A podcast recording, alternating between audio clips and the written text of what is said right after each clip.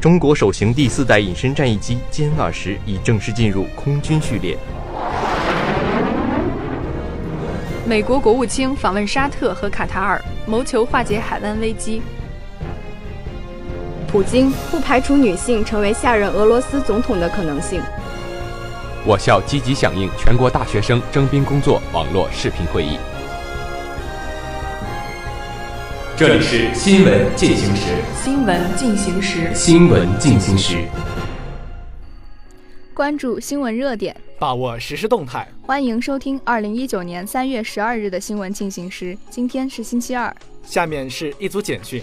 三月十日，埃塞俄比亚航空一架波音七三七杠八飞机发生空机坠难，这是继去年十月二十九日印尼失航空难事故之后，波音七三七杠八飞机发生的第二起空难。鉴于两起空难均为新交付不久的波音七三七杠八飞机，三月十一日九时，民航局发出通知，要求国内运输航空公司于二零一九年三月十一日十八时前暂停波音七三七杠八飞机的商业运行。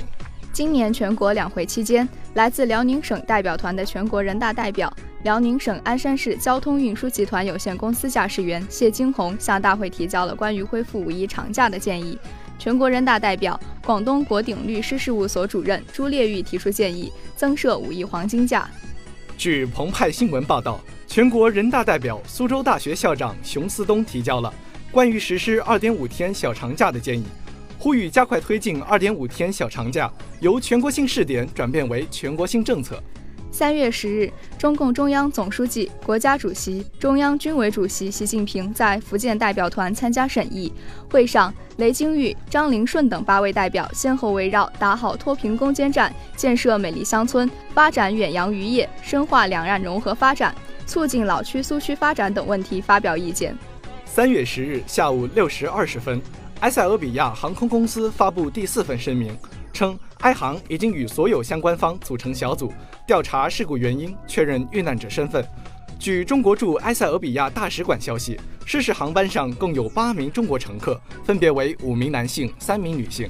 今年首批小龙虾学院的学生即将毕业，目前一百三十名应届毕业生全部被预定一空。